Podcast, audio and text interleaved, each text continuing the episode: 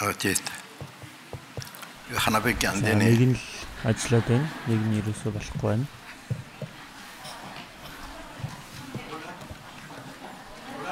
А? Угаасаа нэг үл хана яа.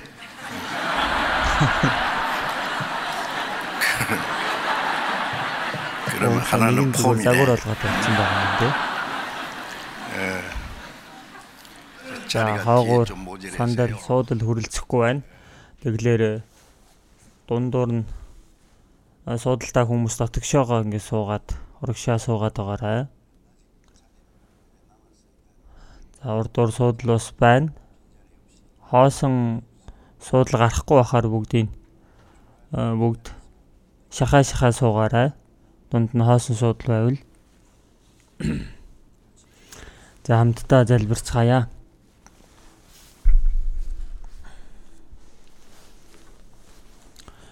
Бид нарыг хайрладаг ариун инэрэнгүй бидний бурхан аваа.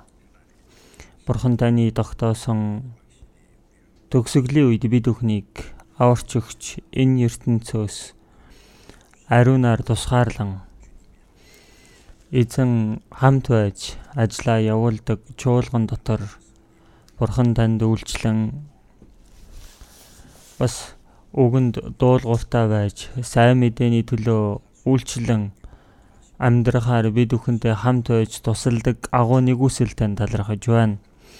Энэ цагт эзний үнэ цусаар золигдсон бид бүхэн эзэн таны өмнө хамтдаа цуглан эзний нэгүсэл алдрыг магтан дуулж эзэн таны үгнээс суралцсан эзэнтэй хамт байдаг ариун сүрэг дотор сүрэг дотор биднийг нөхөрлүүлж байгаа талархаж байна. Энэ цагт ч гэсэн бурхан та бид бүхний дунд байгаад итгэж байна. Бидний хүн төс бүрийг та ажиглан анхаарч бурхан өөрийнхөө инэрэнгүй мутраар хүн болгоныг түшин тулж хүн бүрт хэрэгцээнийхэн дагуу бурхан та нэгүслээ үгээрээ дүүргээрэй. Орон даяар байгаа чуулганууд, дэлхийд байгаа олон чуулганууд хүнд хэцүү байдал донд итгэлээ сахиад сайн мэдээг тараагаад амьдарч байгаа ахан дүүснэр хүн нэг бүрийг эзэн та. Сахин хамгаалж зохистой нэгүслийг буулган. Хүнд хэцүү байдалд ажигсан зоригтойгоор эзний сайн мэдээг тарааж олон хүмүүсийг эзнээ удирдсан. Агуу эзэн таны ажлыг хийж чадхад та туслаарай үгийг тонхоглож байгаа бүхий л ахнаар дээр үг ба мэрэгэн ухаан ариун сүнсний хүч чадлаар бэлхэм дүүрэн байж сул дорой байдал донд өвчтөй байгаа хүмүүст эзэн та эрүүл мэндийг дахин сэргээж өгчүүлсэн амьдралдаа бурхан таны алдар сайн мэдээний төлөө амьдрах боломжийг та зөвшөөрөөрэй. Цаг үе болгонд бид өхөнд хэрэгтэй үгийг өгч бидний явах ёстой замыг удирддаг заадаг эзэн минь энэ цагт ч гэсэн бид бүхэнд илчилхийг хүссэн эзэн та өөрийнхөө үгийг мөн бид бүхэн хэрхэн үйлдэх ёстойг бурхан та айлдаж удирдаарай. Бидний сул дорой байдлыг мэддэг эзэн минь энэрэнгүй мутраараа биднийг түшин тулж биднийг улам бүр илүү бүрэн дүүрэн хүчтэй хүн болгож босгоорой. Бидний эзэн Есүсийн нэрээр залбирлаа. Амен. За магтан дууны багаас магтан дуу дуулах болно.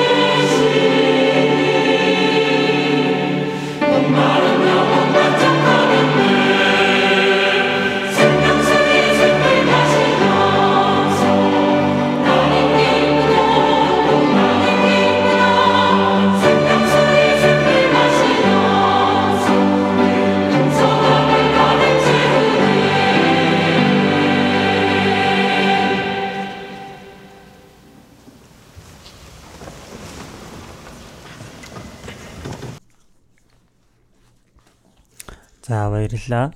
За Библиэс олж уншицгаая.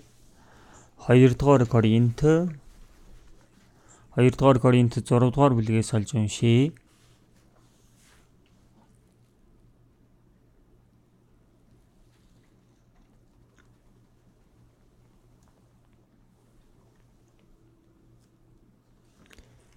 Хоёрдугаар Коринт 6 дугаар бүлэг байна. 6-гийн 17-оос 7-гийн 1-р ишлэл хүртэл байна. За 2 дугаар Коринт 6-гийн 17-оос 7-гийн 1-р ишлэл хүртэл за би уншийе. Тиймээс тэдний дундаас гарч тусгаар бай гэж эзэн айлддаг. Бузар юмд бүүхүр би та нарыг хүлээн авч би та нарын эцэг болж та нар миний хөвгүүд охид болно гэж төгс хүчит эзэн айлддаг гэжээ. Хайртууд минь эдгээр амлалт байгаа тул бид өөрсдийгөө махуудын ба сүнсний бүхэл бохроос цэвэрлээ. Ингэхдээ Бурханаас имэж ариун чанарыг төгс болгоё. За энэ хүртэл уншия. За та бүхний мэдж байгаачлан Турк болон Сир энэ газруудад маш хүчтэй газар хөдлөлт болоод одоогийн байдлаар 25 мянгаас 30 мянга орчим хүн гэж байна. Цаашлаад хижнээ олон хүмүүс одоо өгсөн бай гэдгийг тодорхой мэдэх боломжгүй байна. Тэгэхээр энэ тооноос бүр илүү олон хүн одоо нас барсан болов гэж бодож байна.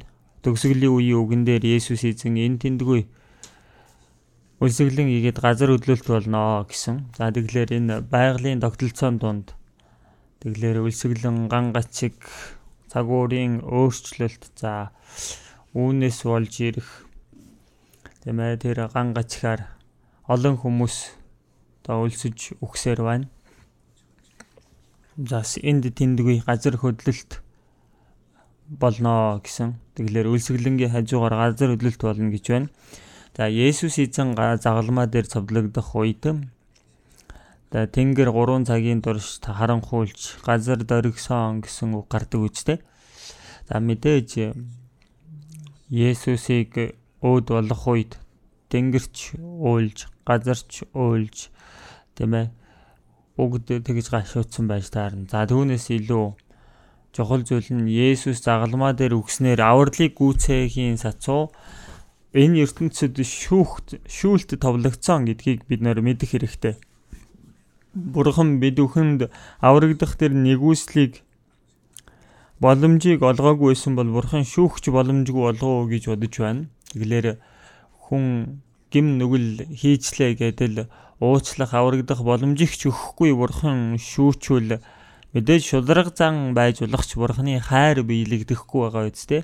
Бурхан хайраа үзүүлээд Тэгээд тэр хайрыг нь эсэргүүцсэн хүмүүст бурхны шударга зангийн шүүлт байх болно. Новогийн үерийн үед за гим нүгэл дүүрэн байснаас болоод энэ ертөнцийг усаар шүүсний адил төвхийн төгсгөлийн үед боллоо. Галаар шүүх болно гэж 2 дугаар Петр 3 дугаар бүлгийн 6 7 дугаар ишлэл дээр альцсан байдаг. Төгсгөлийн энэ ертөнцийн шүүх бэлтгэл бүрэн болцсон гэж бодож байна. Тэгэхээр төгсгөлийн дайны аюул байна. Ган гамсхийн аюул байна. За тэгээд халдвар төвчөн байх болно гэсэн. За энэ бүхэн бидний үед богино хугацаанд бүгд биелэгцээ. За тийм учраас газар хөдлөлтөөр олон хүмүүс солиослогдож байгааг харах үед бол энэ бол бусдын зүйл биш. Энэ нөхөн нэр бурхан бидэнд сануулга болгон өгч байгаа гэж итгэх хэрэгтэй. Еврей номон дээрээс харвал төгсгөлийн үед дэлхийг бус тэнгэрийг ч мөн сэгсэрнэ гэж хэлсэн байдаг. За сэгсэрнэ гэж байгаа нь хүмүүс энэ дэлхий дээр тэгэл төм бомон жил амьдрах юм шиг тийм ээ юм байгуул байна. Тэр бурхан түүнийг нь бүгднийг нурааж байгаа. Тэгэлэр газар хагарч овоохоо шиг дайвилзэн тэгээ бүх зүйл ил болно гэж хэлсэн Исая номон дээр хэлсэн шиг энэ төгсгөлийн үеийн зүйлсээр бурхан бид бүхэнд сануулга өгч байна. Тэгэлэр энэ төгсгөлийн үед бид бүхэн аврагдчихсан байна гэдэг нь үнэхээр агуу нэгүслэхээс өөр аргагүй. Бид бүхэн аврагдаад энэ ертөнцөөс тусгаарлагдаад бурхны хамт оршдог чуулган дотор бурхны хамгаалалт болон өдөрдмжийг авч дахин ирэх эзний хүсн тэмүүлээд амьдрч байна гэдг нь бурхны онцгой нэгүсэл юм аа. Одоо Солонгост байгаа манай чуулган 227 чуулган байна. Дэлхийн 80 гаруй оронд за чуулганууд маань хорилцоогоор нэг 970 гаруй чуулган болж байна. Өдрөөс өдөрт нэмэгцээр байгаа учраас за манай чуулганы олон номлогч нар хичээл зүтгэлтэй сайн мэдээг тарааж бас бүхий л аврагдсан ахан дүүс нар нэг сэтгэлээр сайн мэдээний төлөө хүчин зүтгэсээр олон хүмүүс аврагдах ажил явагдаж байна. Улс дотор гадаадад Тэгэлэр аврагдсан хүмүүсийн хийх ёстой ажил нь сайн мэдээг тараагаа тараахан аврагдаж чадаагүй хүмүүсийг аврагдуулах тэр ажлын төлөө Бурхан одоо ч гэсэн удаан төвчээртэй хүлээж байна гэж үгэн дээр хэлсэн. Тэгэлэр 2 дугаар Петр 3 дээрээс харууллаа. Тэгээ бүгдийг гимшилд ирээсэ гэж та нар төвчээртэй ханддгаа гэсэн тий. Эзэн ингэж оройтож ирж байгаа нь хараахан аврагдаж чадаагүй хүмүүст авралын боломж болж байгаа гэдгийг бид бүхэн мэдж байна. Тэгэхээр заримдаа эзэн хурдан ирчүүл хичнээн сайхан бай гэж хэлхийх ч бас сонсох юм. Хэсэг хугацааны өмнө ч гэсэн сая лефтер нэг ихчтэй уулзсан. Тэг ингээ эзэн ирэх үеийг хүртэл ирүүл байгаарай гэлдгсэн чинь эзэн хурдан ирчүүл ичнээ сайхан бай гэлдгсэн. Миний хувьд ихсэн адилхан сэтгэлтэй байна. За гэхдээ эзэн хурдан ирчүүл сайхан нь сайхан л та гэхдээ хараахан аврагдаж чадаагүй хүмүүсээ яах вүлээ. Тэгэлэр тэр хүмүүсийн төлөө бурхан боломжийг өгч байгаа учраас бид өхөн жигсэн бурхантай адил төвчээртэй байж илүү олон сүнснүүд аврагдахын төлөө залбираад зогсохгүй өөрсдийнхөө чадах бүхий л хүчээ дайчлаа сайн мэдээг тарах хэрэгтэй болов. Тэгэлэр аврагдсан хүмүүс улам бүрэл нэмэгцээр байна. Одоо авраглын ажиллагаа явагдаж байна гэдэг нь хамгийн чухал байна. Тэрний дараа чухал зүйл нь аврагдсан хүмүүс бурхны хүүхэд болоод илүү зохистой амьдрч дахин ирэх эзний өмнө бэлтгэлээ хийгээд ариун суу алдартай тэр улсад ороход зохистой хүн болж бэлтгэгдэх ёстой. Аврагдах үед бол тийм ээ өрөвдөлтөө гимтэн болж аврагдсан бол харин аврагсны дараа бурхан үг ба ариун сүнсээр бид бүхнийг өдөр болгон шинчилж ариун болгож бид бүхнийг өөрчилсөөр байна. Тэгэхээр бурханы хүүхдийн хувьд зохистойгоор бид бүхний зан чанар амьдрал өөрчлөгдөж аа тийхүү бурханы алдрын өмнө зогсох үед ичих зүйлгүй зогсохоор ингээд удирдах нь бурхны ёсныг хийж байгаа ажил. За тэгэхээр аврагдсан хүн чуулган дотор тасралтгүй Библийг сурч итгэлээрээ өсөж байх явцад одоо бид бүхний сэтгэл амьдрал ажим ажмаар өөрчлөгддөг. За нэлэх хөвгөд төрөх үед бол нүв нүцгэн төрсөн хэдий ч төрөнгүүтээ за төрүүлсэн эцэг их болон заавс гэр бүлийнх нь байна, ах эгч дүүс нь байна. Бүх гэр бүлийнхээ хайр халамжин дотор ингээд өсдөгтэй адилхан аврагдсан хүмүүс чуулган дотор төрүүлж аврагдсан ахан дүүс нарынхаа тусламжийг авч тийм ээ бас бурхны тусламж байхгүй тэр чинь ариун сүнс тэр дунд хамт байгаад за энэ донд бид бүхний итгэл аажим аажмаар өсөж бурхны хүүхэд болоод зөв зохистой хүн болоод амьдрах нь бидний амьдрал маш чухал хэсгэ. Тэгэхээр эзний өдөр дахин дөрсөн Христ итгэгч хүний амьдрал гэсэн сэдвээр одоо дахин дөрсөн Христ итгэгч хүний амьдрал ямар амьдрал вэ гэдгийг өнгөрсөн удаа 2 цагаар хэлсэн. За өнөөдөр 3 дугаар цаг болгож дэд сэдвэр нь ертөнцөөс тусгаарлагдсан ариун амьдрал гэсэн сэдв. За тэгэхээр Христ итгэгч хүний амьдрал бол эхлээд энэ ертөнцөөс тусгаарлагдаж амьдрах хэрэгтэй. Тусгаарлагдах амьдрал. Ариун амьдрал байх нэ. Тийм учраас сая унсан үгэн дээрээс харвал аврагдсан Христ итгэгч хүн тандж хэлсэн үг байна. Эзэн ингэж айлдахдаа тэдний дундаас гарч тусгаар бай. Тийм ээ. Та нар гэдэг байгаа нь ертөнцийг хэлээд байна. Энэ ертөнцөөс тусгаар гарч тустай бай. Тусгаарлагддаг гэж хэлж байгаа биз. Бузар юмд бүү хүрээрээ гэсэн. За цэвэр бус ажилд бүү оролцоорой гэж судахтай байгаа биз.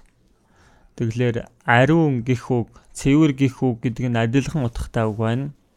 Тэгэхээр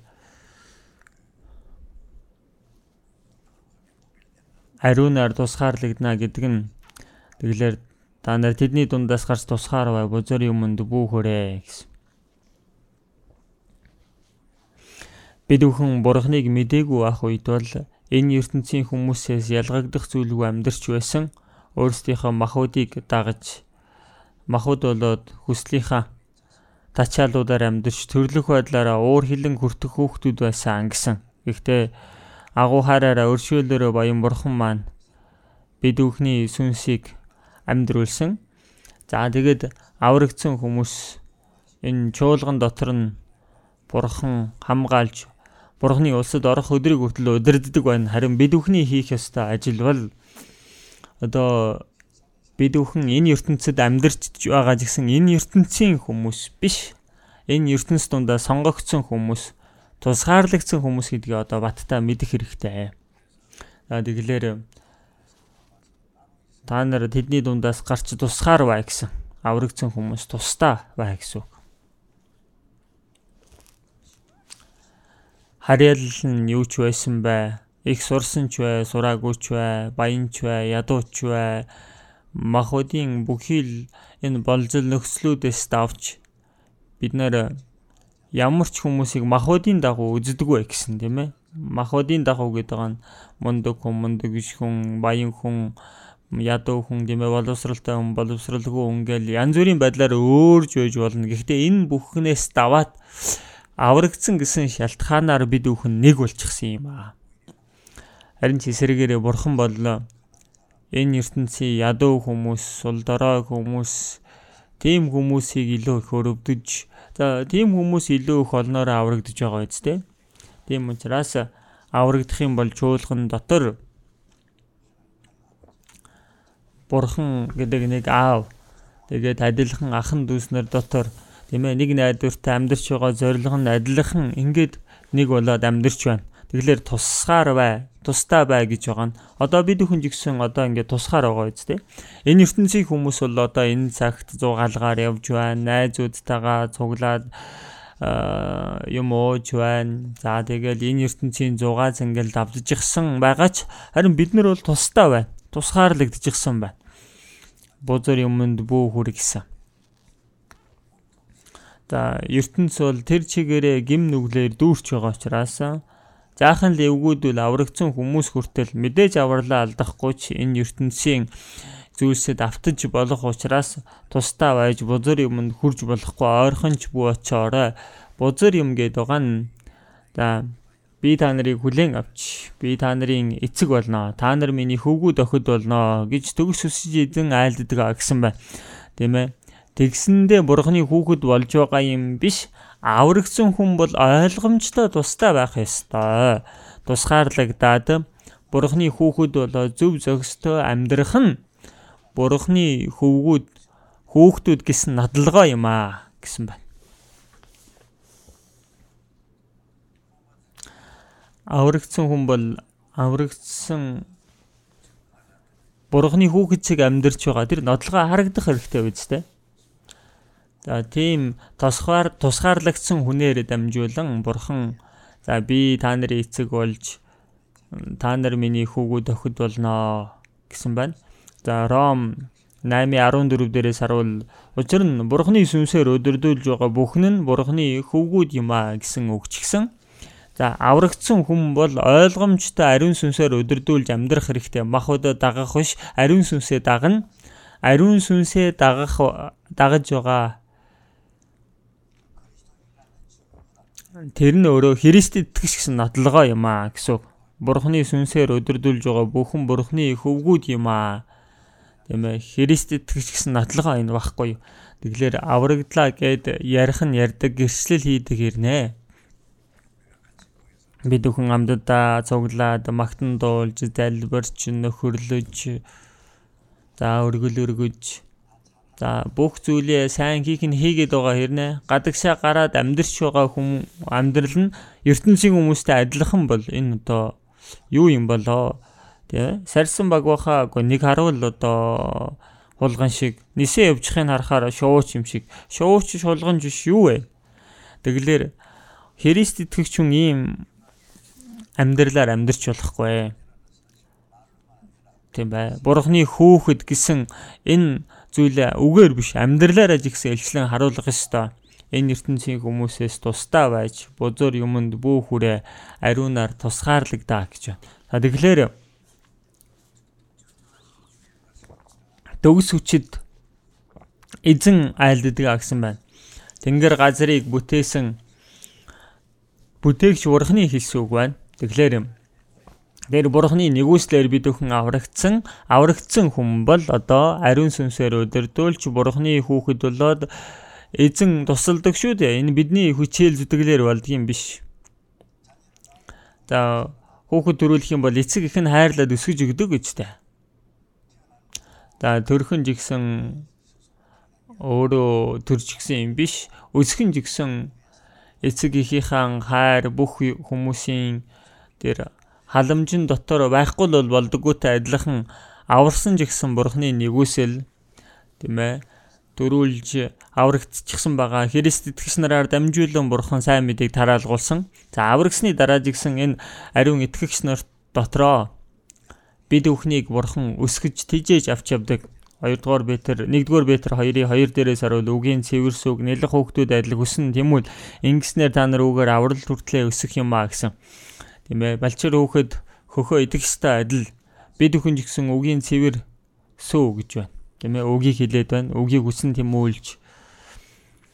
За тэгээд чуулган дотор чуулган гэдэг байгаа энэ ханзыг харах юм бол заах гэдэг ханзын дотор цуглах гэсэн нэртэй ханз байгаа байхгүй. Бурхны үгээр заалгуулахын тулд цугладаг газар гэсэн үг. Библийг ганцаараа унших нь хэрэгтэй л дээ. Сүүлийн үед бол онлайнаар сонсох нь гэсэн хэрэгтэй ч түүнээс илүү хамтдаа цуглаад үгнийг үгнээс сонсоод нөхөрлөж байх явцад үнэхээр бодитоор энэ Библийг ухаардаг байна. Ганцаараа бол ухаарч чадахгүй. За нэг хүн тэгдэг тэгсэн хүүхдүүдээ сургуульд явуулахгүй гэгтэн л заадаг гэж байна. Энэ ямар нэгэн буруутсан сургалт байхгүй юу? Сургууль дээр очиод тийм ээ ангийнхаа хүүхдүүдтэй нийлээ зогцоод За энэ дунд ямар нэгэн зүйлийг одоо сураад өөрийнх нь зан чанар нь тогтоод тэгээ амьдрах арга ухаан суралцдаг үстэй. Эн чинь сургалт юм байгаа үстэй. Боловсрал сургалт гэж байгаа нь толгойг нь томруулах нь биш шүү дээ. Зорилго нь. Одоо энэ боловсрал сургалтын тийм ээ гол зорилго нь хүн шиг хүнийг бий болгох гэдэг шүү дээ, төлөвсөн хүн. Тэгэлэр бид бүхэн Библийг сурч байгаа зорилго нь Бурхны хүүхэд шиг илүү зохистой хүн болж өөрчлөгдөх юм. Тэгэхээр аврагдсан хүмүүс хамтдаа цуглана гэдэг нь их чухал. Тустай бай, тусгаар бай гэдэг. Эзэн тэр дунд ажиллаа явуулдаг байхгүй юу? Тэгэх юм бол за энэ нь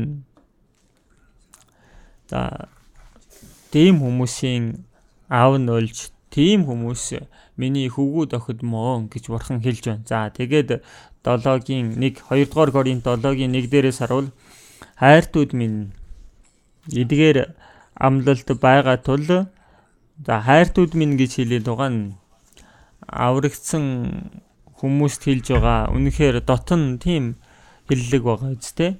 За тэгээд аврагдсан ахан дүүс нараа ингэж хэлж байна. Үнэхээр хөндлөн дээдлэн хэлж байгаа тийм илэрхийлэл байна. Хайртууд минь ээ эдгээр амлалт байгаа тул тийм ээ бурхнаас эмээж гэж энэ ертөнцид ертөнцөөс өөрчлөгдсөн хүмүүст би та нарын эцэг та нар миний хөвгүүд охид гэж хэлсэн учраас тэр амлалтыг хүлээж авсан хүмүүс бид бүхэн бурхнаас имэж гэж байна. Энэ имэх гээд байгаа нь сүрчих вэ, өгчих вэ гэж сүрэх биш. Магадгүй одоо миний итгэсэн итгэл одоо буруу итгэл байх вэ гэж зарим хүмүүс нь итгэдэг гэж ингээл чанга чанга яриа л тийм ээ. Тэгсэн ирнэ ерөөс амьдрал нь ерөөсөө тийм биш хүн байдаг шүү.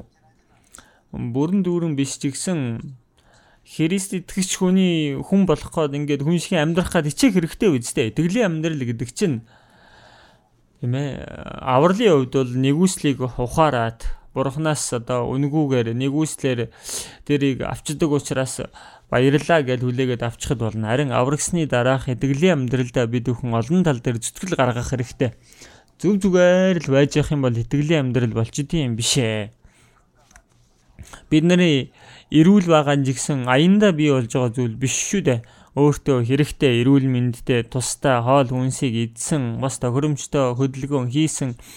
За сэтгцийн талаас эрүүл мэндийн талаас биеийн талаас тохиромжтой зүйлсийг хийж иж эрүүл болдогтой адилхан тийм ээ аврагдсан хүн зөв зүгээр байгаа л өөрийнхөө махбодтой тухтай амьдраад байвал тэрийг итгэлийн амьдрал гэж хэлэх үү өөрийнхөө тав тухыг ярьж байна гэдэг чинь нөгөө төрлөх чанараараа амьдарч байна те.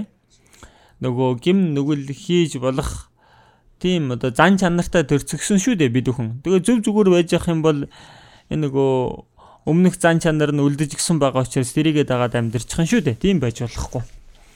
Махбодоо дагалгүй ариун сүнсийг дагаад амьдрах хэрэгтэй. Магадгүй махбодоо дагаад амьдрчихгүй гэдээ айх хэрэгтэй гэсэн. Им их хэрэгтэй. Ийм учраас Филиппой 2-ын 12 дугаар ишлэл дээрээс харуул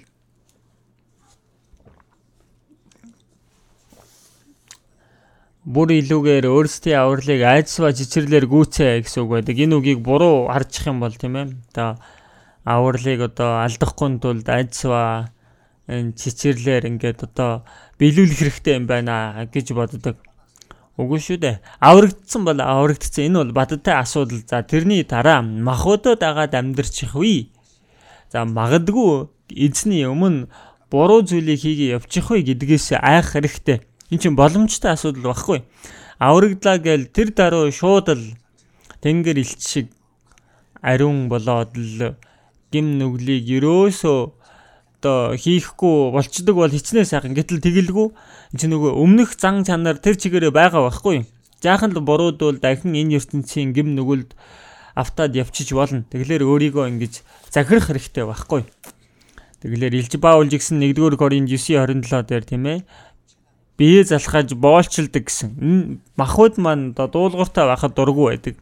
Жуулганд очиг бол дахиад явах юм уу? Гэртээ сонсчил доо гэх юм залхуурл гарч ирдэг Тэ залхуу хорон муу боол гэсэн тийм ээ. Залхуу байна гэдэг чинь өөрөө хорон муу байна. Залхуу байж болохгүй. За Библи уншихаас ч бас дурггүй байдаг. За Библи сурахад ч гэсэн За дахиад очиод сурах ёстой юм уу гэл үгүй энэ чи сурагч нар нөгөө хичээлдээ сургуульд очихдоо дурггүй байдаг шүү дээ тий. Э, залхамаар гэж боддог. Тэгтээ сурахгүй байж болохгүй дээр сурдаг байхгүй юм. За За энэ өсөж байгаа явцдаа сурах юмнуудаа сурж л байх хэрэгтэй. Ингиж нөгөө суралцах тийм ээ боловсролын тал дээр тийм ээ заавал мэдлийг авчиж л амьдрах боломжтой байхгүй. Тийм учраас яах ч аргагүй хичээ зүтгэж хийдэг байна. За тэгэлэр дураараа бай гэвэл ерөөсө сургууль сурахгүй, ажил хийхгүй ингээл байж болно шүү дээ. Гэхдээ тэр хүн яаж амьдрах юм бэ? Христ итгэж хүний амьдрал жигсэн тийм ээ хичээл зүтгэлгүй ойргоо эзэнд үйлчлэн сүнс дотор шат гэж байна тийм ээ.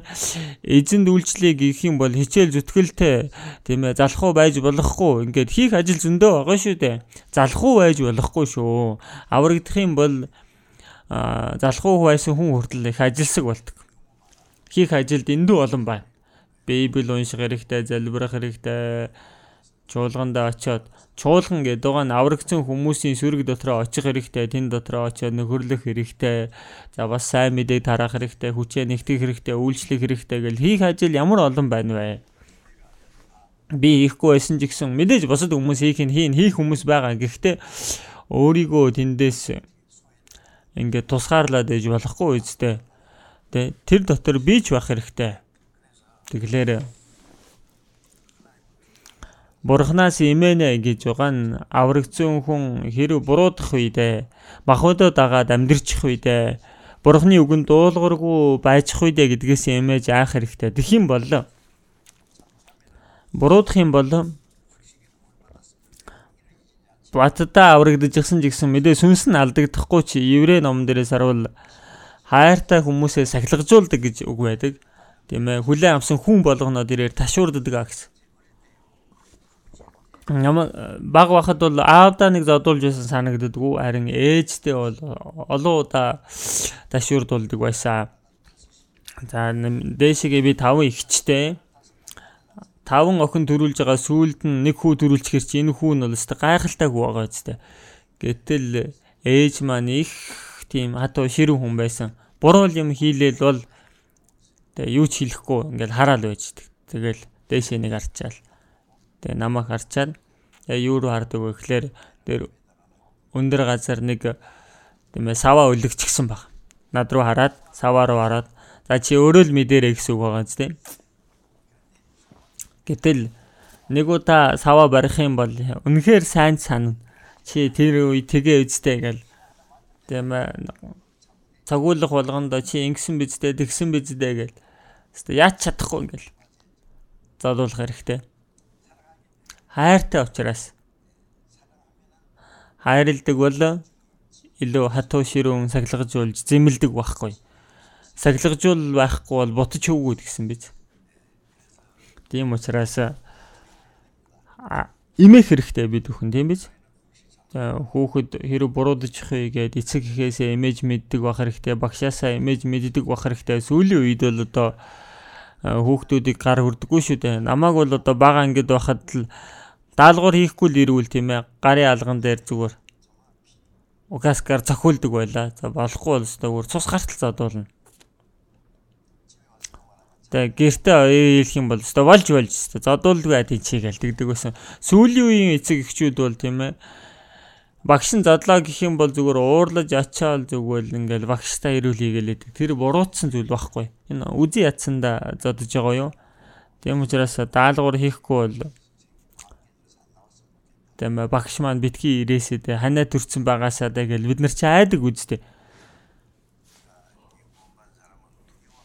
Аврагдсан хүмүүс айж имэж байгаа энэ байдал дотроо энэ ариун байдлаа авч явах хэрэгтэй. Улам бүр ариун болсоор байх хэрэгтэй гэж байна. Ингээд бурхнаас имээгээд ариун чанарыг төгс болгоё гэсэн.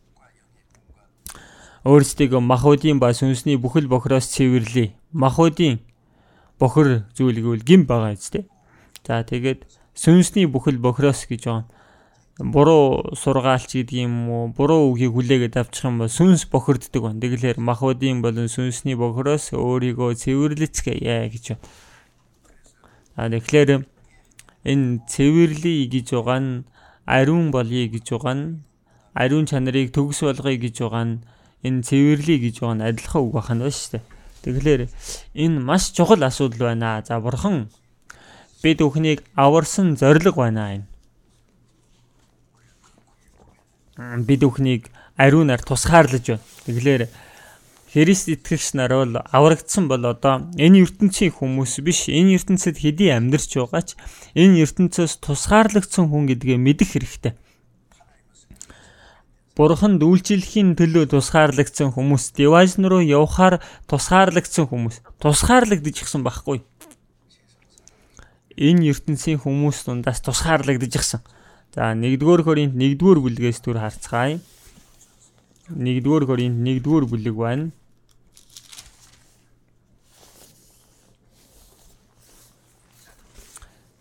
За нэгийн 2-р ишлэлээс уншийе. Коринт дахь бурхны чуулган хийгээд хаасаагүй эзэн Есүс Христийн мань нэрийг дуудагчдад болон ариун хүмүүс байхаар дуудагдсан За тэгэхээр энэ дээрээс харуул Коринт чуулганд энэ үгийг илгээнгээ Коринт дахь бурхны чуулган гэж байна. Чуулган гэхлээр одоо бид бүхэн юуг бодож байна гэхлээр чуулганы байрыг бодоод байгаа юм. Ингээ загалмаа хадагдсан тийм тоосхон барилга. Тэ? Хаста ямар том чуулган бай. Хаста чуулган гоё барьжээ гэж байна. Та бүхэн хойштой битгий тэгж яриараа. Тэр чин чуулган биш байхгүй юу? Чуулган гэж байгаа нь барилга байшин биш ээ. Аврагдсан хүмүүсийн цуглаан багхгүй. Тийм учраас экклесиа гэдэг байгаа нь грек хэлнэ. Экклесиа гэж байгаа нь энэ ертөнцөөс тусгаарлагдсан хүмүүс гэж хэлээд байгаа. Аврагдаа тусгаарлагдсан хүмүүс. Тэгэлэр хүн чуулган болдог байхгүй. Тэгэлэр одоо энэ жигсэн гаданда та сөүл төв чуулган гэд наачсан байгаа ч гэсэн энэ барилга өөрөө чуулган юм биш ээ. За өмнө нь бол тийм ээ нөгөө хашаан дээрээс харах юм бол ингээд самбар байдаг штэ. Ким хиний байр гээл те. Тэр байр нь өөрөө тэр хим хин гэдэг байгаа юм биш. Энэ байшин дотор ким хин амьдэрдгаа гэсэн л одоо илэрхийлэн шүү. Өмнө нь бол одоо чуулганы байр гэж хэлдэг байсан. Байр байшингийн барилга гэж заалгадаг байсан. Тэгэлэр анх сайн мэдээ тараагч нар ирэх үед би мөгбүүд очиод хамгийн анх одоо сайн мэдээ тараагч нар хурж ирээд дэгсэн сүмийн байрыг нэрлэхдээ сүмийн байр гэд ингээд тавьчихсан байсан. Барилга барьсныхаа дараа үнэхээр үнэндээ бол тэр нь зөв үг хэллэг байхгүй. Чуулганы одоо цугладаг гэр байшин гэсэн үг байхгүй. Барилга харж чаад өстой ямар том сүм юм бэ? Ямар том чуулган сайн барьсан юм бэ гэж байна. Чуулганы хүн барьдаг юм биш шүү дээ. Тэгэхээр цугласан цуглаж байгаа хүмүүсийг хэлж байна. Тэгэхээр Коринтод ямар нэгэн барилга байсан юм биш ээ. Тийм ээ одоо 300-аад оны үед бол католик чуулганыхан тийм ээ тийм одоо сүмийн байр барихаас өмнө бол одоо тийм барилга байдаггүй байсан юм. Тэ Бриска Акули гертэн цугладаг чуулган мумпа болон архив болон гертэн цугладаг чуулган гэж байна. Тэгэхээр тэр гертэ нэгнийдээ цугладаг байсан ба дээ. Одоо ч гэсэн бид бүхэн гадаад сайн мэдээ тараах юм бол хүн их биш бол гертэ цугладаг баггүй. Хэд хэдэн хүн цугладаг ч байсан бай тэр чуулган байна. Тэгээ агуу дотор чуулган бол цуглах юм бол агуу дахь чуулган гэж байна тийм. Эртний үед бол Ромд катакум гэсэн одоо газар дорох агуу байна. Би ч гэсэн Ромд очисон үедээ тэнд нэг очиж үзсэн. Тэр агуу дотор нуугдаад идэглээ сахиж байсан. За тэглэр агуу доторх чуулган гэх нь шүү дээ. Манай чуулганд жигсэн энэ далаан ирэг дээр нэг анхлага ангийн багш байна тий. Тэгээд одоо сурагч нарт одоо сайн мэдээг тараагаа тэгээд аврагдсан байхгүй юу?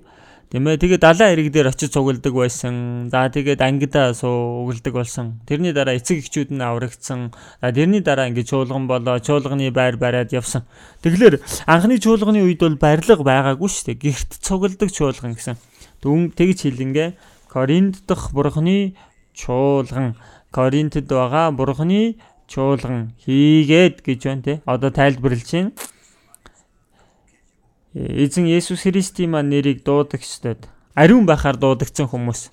Тэгэхээр Еврэ 10 10 дээрээс харуул Есүс загалмаа дээр үхэж дахин амьлаж тэмээ цусаараа та нарыг ариусгасан. Аврагдсан гэсэн. Ингээд Христ дотор ариун болсон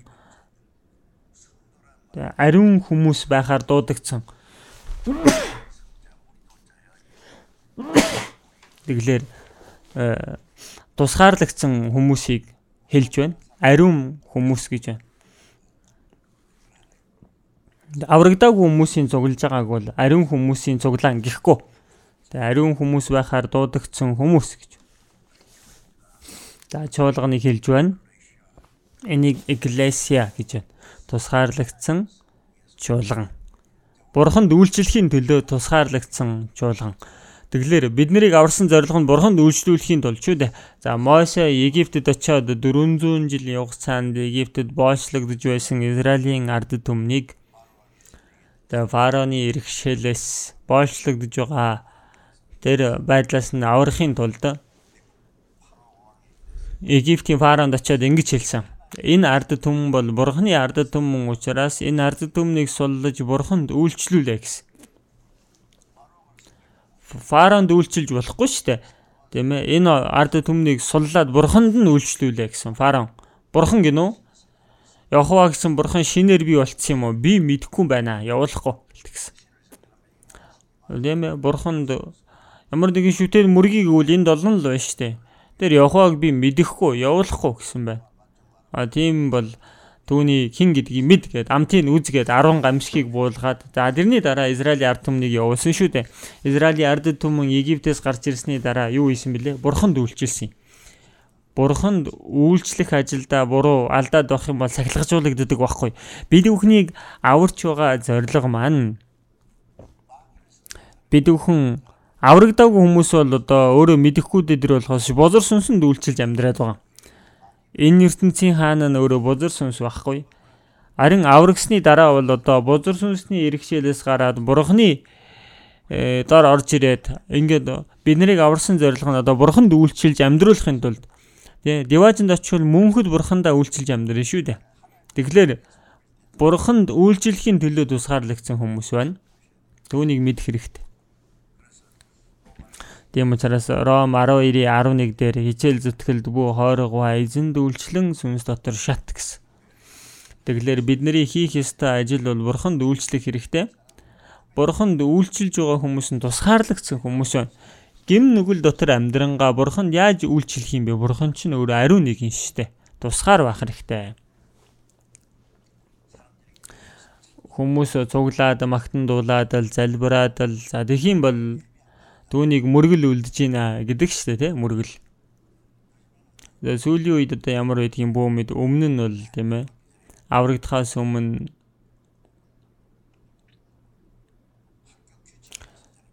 За би одоо дунд сургуулаас ахуулаад л сургуульд явдаг сүмд явдаг байсан. Тэгэх юм бол пастор нэг жижигхэн одоо хонхтой дэндин гिचэл за бүгээрээ амьдаа мөрөглөө илүүлцгээе гэлдэгдэг. За тэгэл нөгөө дараа л байгаа. Да мөргөл дууслаа дин дин гэдэг. Мөргөл гэдэг юм чи эхлэх дуусах гэж юм байхгүй штэ. Сон Библиэлд хаана тийм юм баг. Тэг хүмүүс мөргөл гэдэг үгийг буруу ойлгоод байх юм. Мөргөл гэдэг үг бай. Эн чинь мөргөл гэдэг чинь одоо serve буюу тэг үйлчлэх гэсэн үг байхгүй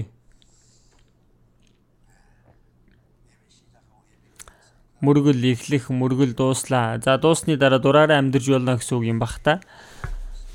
Чуулган гэдэг чинь бурханд үйлчлэх арга мөргөлийн оо аргад суралцж байгаа гэж хэлж бол мэдээж одоо бидний цугулчихсан байгаа мөргөл биш гэж хэлэхгүй л дээ. Тийм ээ гэр бүл доторх амьдрал, сургууль дээрх амьдрал, бүх амьдрал чинь мөргөл болох хэрэгтэй. Аврагдсан хүмүүсийн амьдрал чинь дуусаж болохгүй шүү дээ. Тэгэхээр чуулган дээр юу сурдаг вүлээ? Бурханд үйлчлэх аргад бүгдээрээ суралцж байгаа юм мөргөл үлдэх мөргөл үлдэх аргад суралцж байгаа бид бүхний ярьж үлдэж байгаа нь бүх зүйлээрээ одоо бурханд алдрыг өргөж амьдарч байгаа нь л мөргөл байхгүй? Энэ бол амьд дахил юм. За тэгэхээр бид бүхэн бурханд үйлчлэхийн тулд тусгаарлагдсан хүмүүс. За тэгээд Деважн руу явхаар болоод тусгаарлагдсан хүмүүс тусгаарлагдсан хүн гэдгийг баттай ойлгох хэрэгтэй би үнэхээр тусгаарлагдсан хүн өө.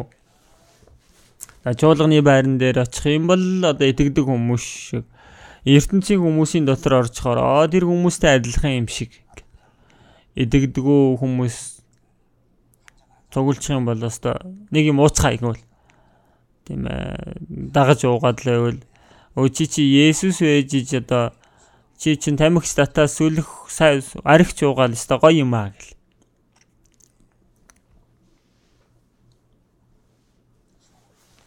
дотроо бол тэр хүмүүс чинь энэ холихны гар гээл. Тэгэх юм бол энэ хүн сайн мэдээ тараагаад ерөөсөө болохгүй дээ. Чи ч вэ би ч вэ яг л адилхан шүү дээ. Тусгаарлагдсан юм ерөөсөө байхгүй шүү. Тусгаарлагдсан байгаа гэдгийг харуулах хэрэгтэй. Би та нар та хамт байдаг гэсэн би бол өөр тусгаар амьдарч байгаа хүн гэдгийг амьдралаар харуулах хэрэгтэй шүү дээ. За еврэ 3 дугаар бүлгээс нэг дүр харцгаая. Еврэ 3 дугаар бүлэг байна. Еврэ 3-ын 1-р ишлэл байна. Тиймд тэнгэрлэг дуудлагыг хуваалцагч ариун ах トゥ нараа бидний хүлээн зөвшөөрдөг элч ба тэрүүн дахилжуулах Есүсийг ажицхаа. Тиймд тэнгэрлэг дуудлагыг хуваалцагч ариун ах トゥ нараа би энэ үгийг унших юм бол зүгээр сэтгэл маань нэх гоё болчихдог хуваалцагч гэдэг шүү дээ. Хамтдаа хуваалцсан. Би ганцаараа биш аврагдсан хүмүүс бол одоо аврагдсан ахын дүүснэр хамтаараа байна. Ингээд Тэнгэргийн Тэнгэрлэг дуудлагыг хуваалцагч ариун ах トゥ нар. Тийм ээ. Бурхан тэнгэрт байдаг шүү дээ. Тэнгэрт байгаа бидний аваа гэсэн. Тэглэр Бурхан бид бүхнийг энэ ертөнцөөс дуудсан байна. Аврагдсан гэдэг үгийг одоо дуудсан гэдэг үгээр маш олон удаа бас хэлсэн байдаг. Ингээд тэнгэрлэг дуудлагыг хуваалцагч ариун ах дүү унраа гэж байна тий. Бурханы дуудлагыг хүлээж аваад ингээд аврагдсан гэсэн үг баггүй. Ариун ах дүү нараа. Ариун ах дүү нараа. Тэнгэрийн тэнгэрийн дуудлагыг хуваалцагч ариун ах トゥ нар гэж байна. Ямар гайхалтай үзэсгэлэнтэй нэр вэ? бидний хүлээн зөвшөөрдөг элч ба тэрүүн дахилжуулах Есүсийг ажицгаа.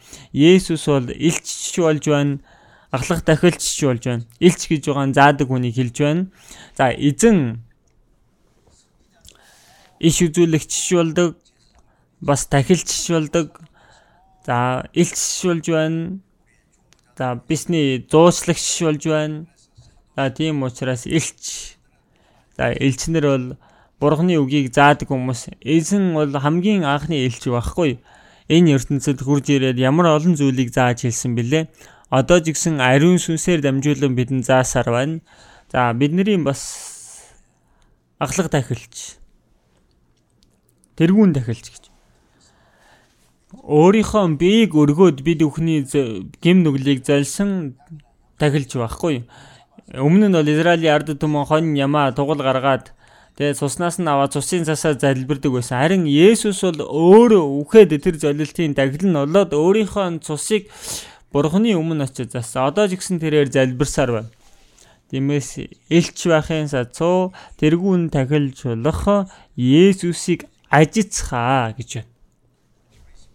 Еврей 12 дугаар бүлэг дээрээс харуул итгэлийг эхлүүлэгчүүл бөгөөд төгсгөгч болох Есүс өөд харцгаая. Тийм ээ ажицгаая гэж байгаа нь Есүсийн талаар бол тийм ээ ажиж бүр анхааралтай түүнийг одоо бодох хэрэгтэй гэсэн үг. Итгэлийг эхлүүлэгч гэж байна. Бид нарын авралын эзэн бөгөөд бид нарыг төгсгөгч, бүрэн төгсгөх болох. Бид бүхнийг улам бүрэл бол төгс бүрэн дүүрэн болгож байгаа. Эзэн өөд харцгаая, өөд харцгаая гэж байгаа нь тийм ээ одоо зурагчин хүн одоо модель өмнө нь тавьчихад өөрийнхөө зургийн цаасан дээр тэр дүрсийг буулгадаг үстэй одоо царайныхын дүр төрхий ус тийм ээ одоо нүд хөмсөг гэдэл яг тэр чигээр нь одоо буулгаж зурдагтай адилхан Есүс өөд харанга тэгээ тэр Есүсийг өөрийнхөө дотор нэг нэгээр нь дуурайж зурх нь бахна штэ ингээ Есүсийн зан чанарыг өөрийнх нь дотор бий болгох хэрэгтэй. Тэгэхээр Галат 4:19 дээрээс харвал Христ та нарын дотор дүрээ олтол би төрөх зовлон дахин эдэлж байна гэсэн. Тэгэхээр ээж нь хүүхдээ төрүүлнэ гэж зовсон. Одоо бас өсгөн гэд. Тэ зүв зөкстөө өсгөн гэж бас тэр төрөх зовлон дахин эдэлдэг. Насан туршдаа тийм байдаг үстэй. За бид бүхнийг аварсан эзэн бол бид бүхний дотор Христ дүрээ олтол бидний дотор ажилдаг байна. Тийм учраас Илж Баул би дахин төрөх зовлон эдэлж байна гэсэн. Үгийг тонхоглдог хүмүүс бол тийм ээ сайн мэдээг тараагаад нэг нэг хүн аврагдах хүн аврагдах бүр улам хэцүү болсоор байна. За аврагсны дараа тэгэл дуусчих уу? Үгүй шүү дээ. За тэр хүнд тасралтгүй бурхны хүүхдийн хувьд зөв зохистой өсгөж тийм ээ Христийн дүр Христийн одоо тэр зан чанар биелтэл Хоёрдугаар Петр дээрээс харуул бурханлаг зан чанарыг хуваалцах ах トゥ нар гэсэн. Тэгэхээр бурхны зан чанар бидний дотор одоо биелэх хэрэгтэй. Энэ хэцүү зүйл үү? Матай 5:48 дээрээс харуул Тэмд тэнгэрлэг эцэг чинь төгс байдаг шиг та нар мөн төгс бай гэсэн. бид нар яаж бурхан шиг төгс болох юм бэ? А гэхдээ бурхан бид бүхнийг бурхан шиг төгс болохыг хүссээр байдаг байна. Тийм ээ. Эцэг нь их мундаг хүн байна. Гэтэл хүүдээ намайг одоо тал хэмжээнд л дуурайхад болно гэж хэлэхгүй шүү дээ. За эцгээсээ илүү дээр болоход хэцүү жигсэн эцэг шиг болоосоо л гэж хүсдэг шүү дээ. За яах вэ?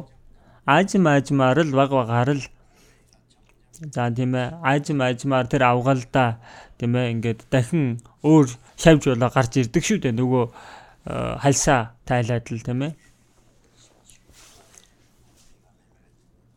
За Америкт бол тэр авгалда тийм ээ маш удаа 17 жилийн дараа өөр бие биетэй шавж болж гарч ирдэг гэж байна. Тэгэлэр бидний бие жигсэн дараа эзэнтэй адилхан тийм биетэй болж өөрчлөгдөнө гэсэн тийм ээ. Филиппой ном дээрээс харуул эзэн дахин ирэх үед бидний энэ дорд биеийг өөрийнхөө цог жавхлан биетэй адил болгон өөрчилнө гэсэн. Тэгэхээр бидний бие өөрчлөгдөө зогсохгүй энэ бие өөрчлөгдөхөөс өмнө энэ доторх хүн маань аажим аажмаар эзэн шиг болж өөрчлөх хэрэгтэй хэрэгтэй. Тэр авгалда 7 жил байжж өөр нисдэг шавж болж өөрчлөгддөг. Тэгэхээр гинт нэг өдрийн өглөө гинт ингээд өөрчлөгдөхгүй шүү дээ тийм ээ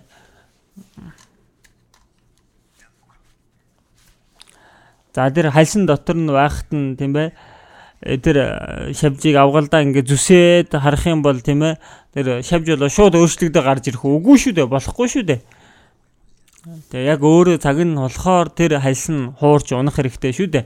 За сон тийм ээ авгалдаа байж байгаад авгалдаа чинь сон болдог шүү дээ тийм тийм ээ ингээл нэг ургамал дээр наалдаад л байж явах юм бол нэг удаа хоёр удаа гурван удаа гээ тийм ээ хальсаа тайлаад л явах юм бол сон болоо нисэн явцдаг шүү дээ. Тэгэхээр чи тайлж хаях хэрэгтэй. Хуучин хүнээ зан чанартай тайл гэсэн шүү дээ. Эфес 4-р бүлэг дээр ч гэсэн. Тийм учраас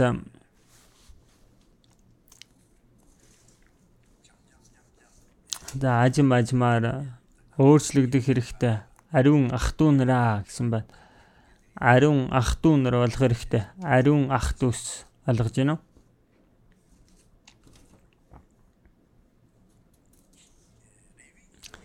За хуучин гэрээний Леви 10 дугаар бүлгээс нэг төр хараадах юм. Леви 10 дугаар бүлэг.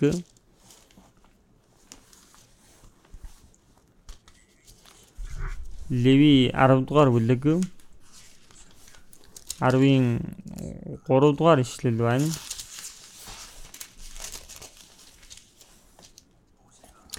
Тэгтэл Мосе Ааронд надад ойртон эргэстээр дамжин би өөрийгөө ариун химэн үзүүлж бүх ард олны өмнө би алдаршуулгадах болно гэж эзний айлтсан зүйл нь энэ юм гэхв. Тэгэхэд Аарон дуугүй байлаа. За тэгэлэр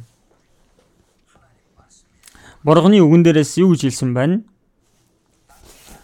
Тийм ээ. Надад ойртон эргэстээр дамжин би өөрийгөө ариун химэн үзүүлнэ гэж байна. Тэгэхээр бурхан бол ариун нэгэн. Тэгэхээр бурхантай ойртон байгаа хүнээр дамжуулан бурхан өөрөө алдаршуулгддаг байна гэсэн байна шүү дээ.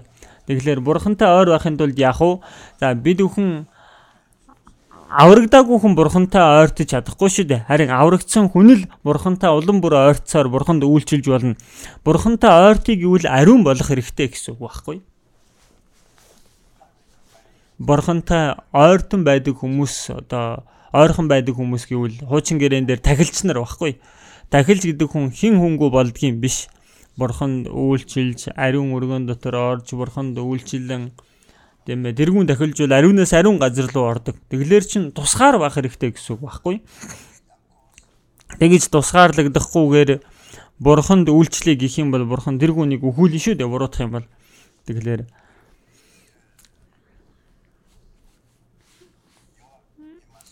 Тэглэр эзэн айлдахдаа надад ойртон эргэстээр дамжин би өөрийгөө ариун химэн үзүүлнэ гэж. Тэгэхээр бурхантай ойрхон байгаа хүнээр дамжуулан аа бурхан ариун юм байна штэ гэж хүмүүст харагддаг ба. Тэгэхээр бид өхөн бурханыг ариун байлгая гэж байгаа бол яах хэрэгтэй вэ? Бид бурхантайгаа ойрхон байх хэрэгтэй. бурхантай ойрхон байя гэвэл тухайн хүн өөрөө ариун болох хэрэгтэй. Тэгэлэр бурхан ариун бурханд үйлчлэхийн тулд бид бүхэн ариун болох хэрэгтэй, цэвэрхэн болох хэрэгтэй.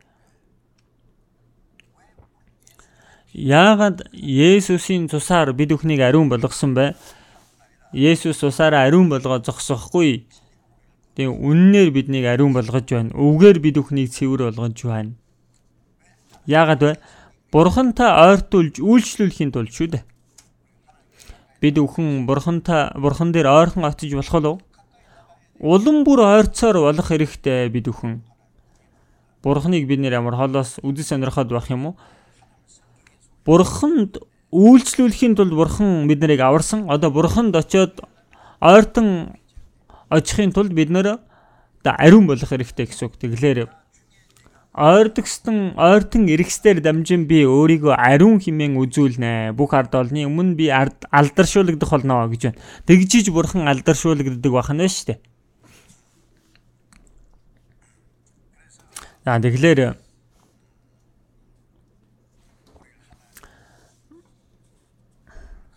Бид өхөн бурханд ойртож үйлчлэхийн тулд өөрсдийгөө цэвэрхэн ариун болгох хэрэгтэй.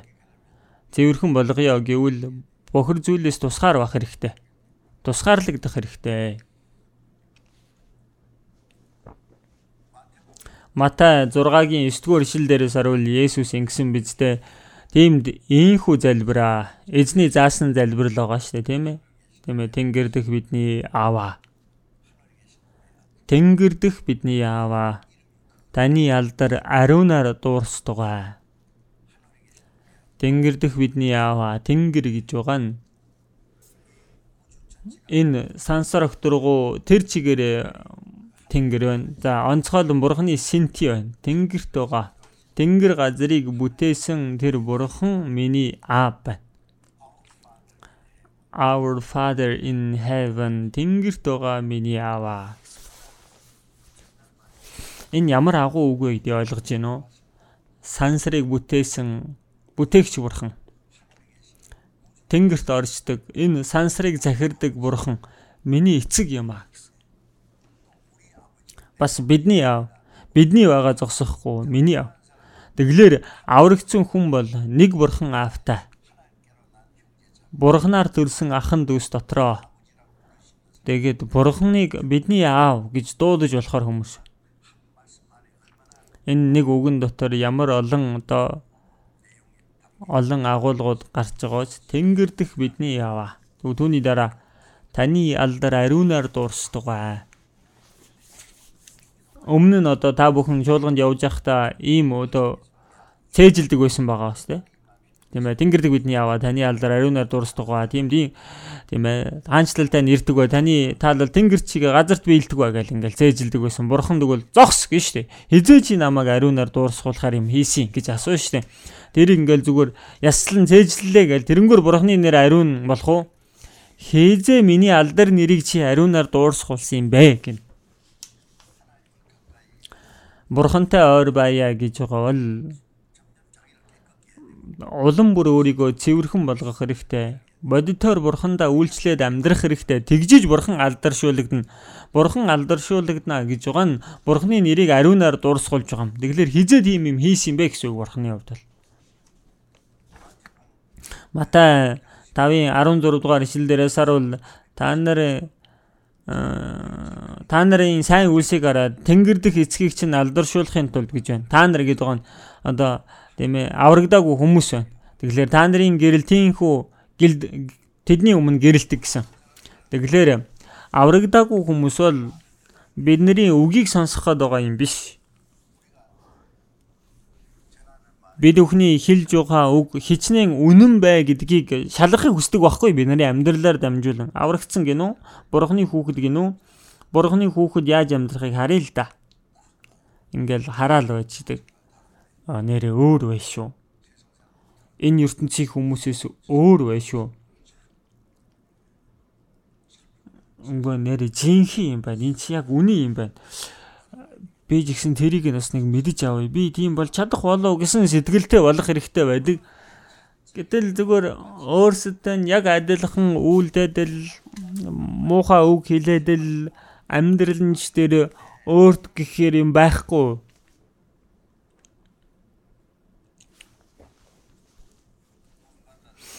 Аврагдлаа гээл бурхны хүүгэд гээл тэгэл яваад бол чи зүг зүгээр өөрөө л наадхандаа сайн итгэл амьдарцаа гэл.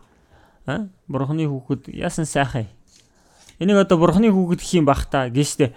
Бурхны хүүгэд чигээ ямар нэгэн зүйлийг харуулах хэрэгтэй юм байгаа үстэй. Ойлгож уу? Нэг юм бол аа энэ хүн бол жинхэнэ юм байна. За би Кёнгса аймагт сайн мэдээг тарааж явах үед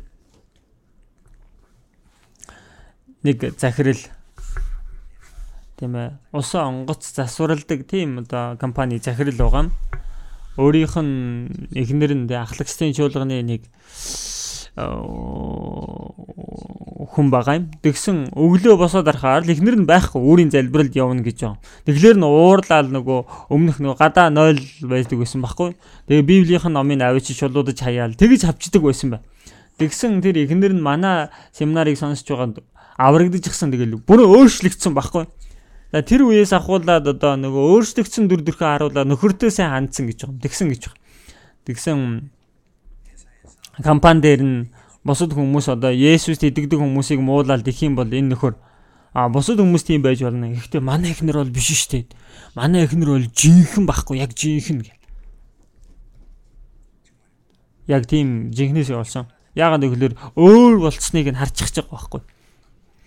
Тэр хүн тэр хүнийг би өөрийнхөө машин суулгаад тийм ээ зуны семинараар авчираад тэгээ тэр хүн аврагдсан.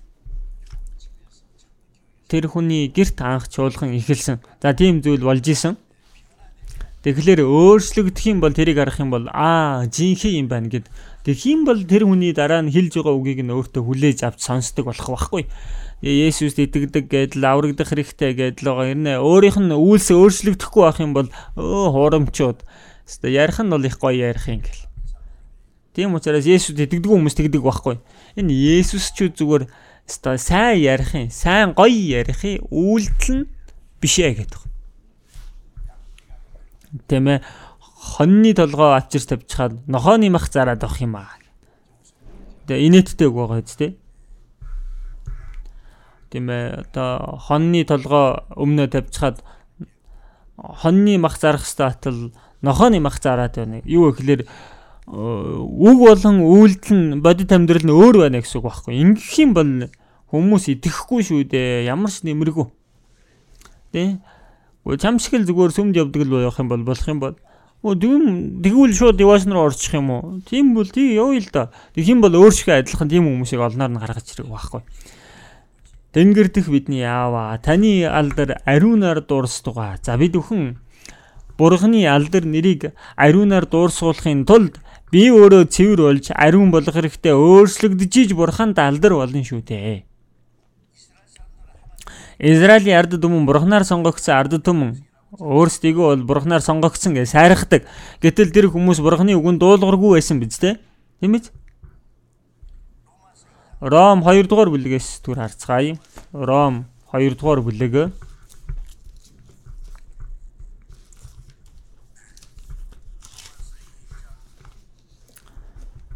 Ром 2-ын 23 дугаар ишлэл. Ром 2-ын 23 хуулиар сайрхагч та өөрөө хуулийг зөрчснөөрөө бурхны гутаадгүй. Учир нь бурхны нэр та нараас болж харийнхны дунд доромжлогддог гэж бичигдсэн байдаг. Тэгэлэр өмнөөс нь аруул юдэчүүдэд хандаж хэлсэн үг байна. За юдэчүүд бол бурхны ард түмэн гэж өөрөөсөө сайрахдаг, бурхны хуулиар сайрахдаг байна. За гэтэл сайрахаас биш хуулийг зөрчснөөрөө бурхны гутаадгүй гэж байна. Бурханд алдрыг өргөх биш бурхны гутааж байна. Бурхны нэр та нараас олж харийнхны дунд доромжлогддог гэж бичигдсэн байдаг гэсэн. Одоо ч гэсэн одоо аврагдсан хүмүүс аврагдлаа гэдэл итгэлээрээ сайрахад л би девайс руу явах хүн гэдэл байдаг. За тэгвэл тэгсэн хэрнээ бурхны үгийн дагуу үлдэхгүй байгаа юм бол За бусад хүмүүс тийм юмыг дагаад итгэх үү? Яасан ч гоё худал ярьдгийг гин. Худал ярих гэдэг чи юу юм бэ? Уг үйлдэл нь өөр байхыг л худал ярих гэдэг байна шүү дээ. Өөрөө хуулийг зөрчснөөр бурхны гутаадгүй бурхны үгийг сахихгүй байх юм бол өөрөө бурхны ард түмэн гэдэл авраг дэжлэхаа гээ яваадах юм бол эн чинь бурхны гутааж байгаа хэрэг болдог бахна шүү дээ.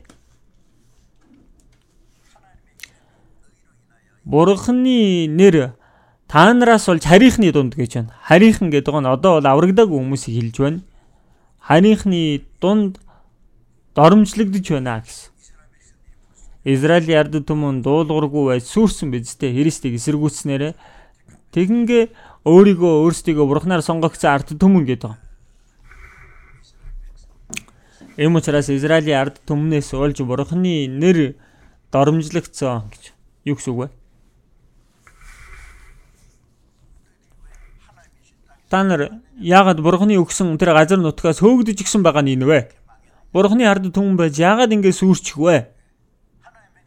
Бурхны ард түмэн юм бол бурхны ерөөлн дотор бурхны тусламжин дотор амьдрчиж гоо тэр чин зүг байхаа атал дуулуургүй байхад сүрчгсэн байж ижил одоо бурхны ард түмэн гэж яриад байх юм.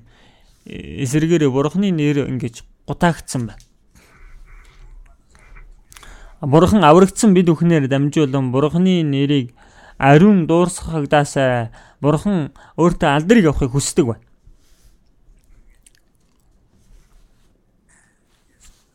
Нэм учраас Есүст итгэн гэдэг нь чинь шашин биш шүү дээ. Тоглоом биш. Бид бүхэн амьд оршдог Бурхан аавынхаа нэрийг ариунаар дуурсгуулж түүнд алдрыг өргөсөөр байх хэрэгтэй. Йохан 17 дугаар бүлгээс нэг дүр хараадахыг. Йохан 17 дугаар бүлэг байна. Йохан 17 дугаар бүлэг 14 дугаар ишлэлээс нь Йохан 17-гийн 14 Йохан 17-гийн 14 байна. 14-өөс ахуулаад 17 дугаар ишлэл хүртэл за би уншийе. 14-өөс за би таны өгийг тэдэнд өгсөн. Би ертөнцийнх бус луга адил тэд бас ертөнцийнх бус тул ертөнц тэднийг үзен ядсан юм. Тэднийг та ертөнцөөс аваач гэж би гуйхгүй. Харин муу муухайгаас хамгаалахыг гуйж байна.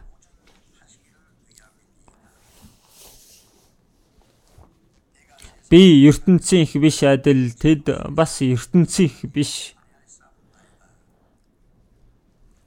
Үннээр тэднийг ариусгаач. Таны үг үнэн мөн. За тэгэхээр энэ Иохан 17 дугаар бүлэг бол Есүс баригдаад загалмаа дээр цовдлогдохын өмнөх шөнөө залбирсан урт агуулга нь баггүй.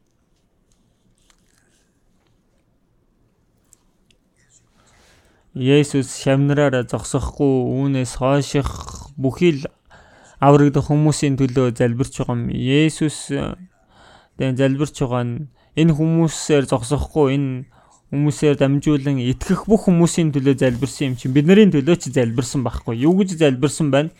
Би таны үгийг тэдэнд өгсөн. ертөнц тэднийг үзен ядсан гэж байна. Аврагдсан хүмүүсийн дотор бурхны үг байдаг. Үгийг хүлээгээд авчихсан, үгийг хүлээгээд авчихсан юм бол яах хэрэгтэй вэ? Зүг зүгээр бах уу? Энэ үгийг тараадаг үстэй. Бурхан ингэж айлцсан гэдгийг бид нар чинь тараадаг үстэй. Тэмээ би таны үгийг тэдэнд өгсөн. ертөнц тэднийг үзен ятсан гэж. Үгийг тунгаглах юм бол үзен яддаг шүү дээ.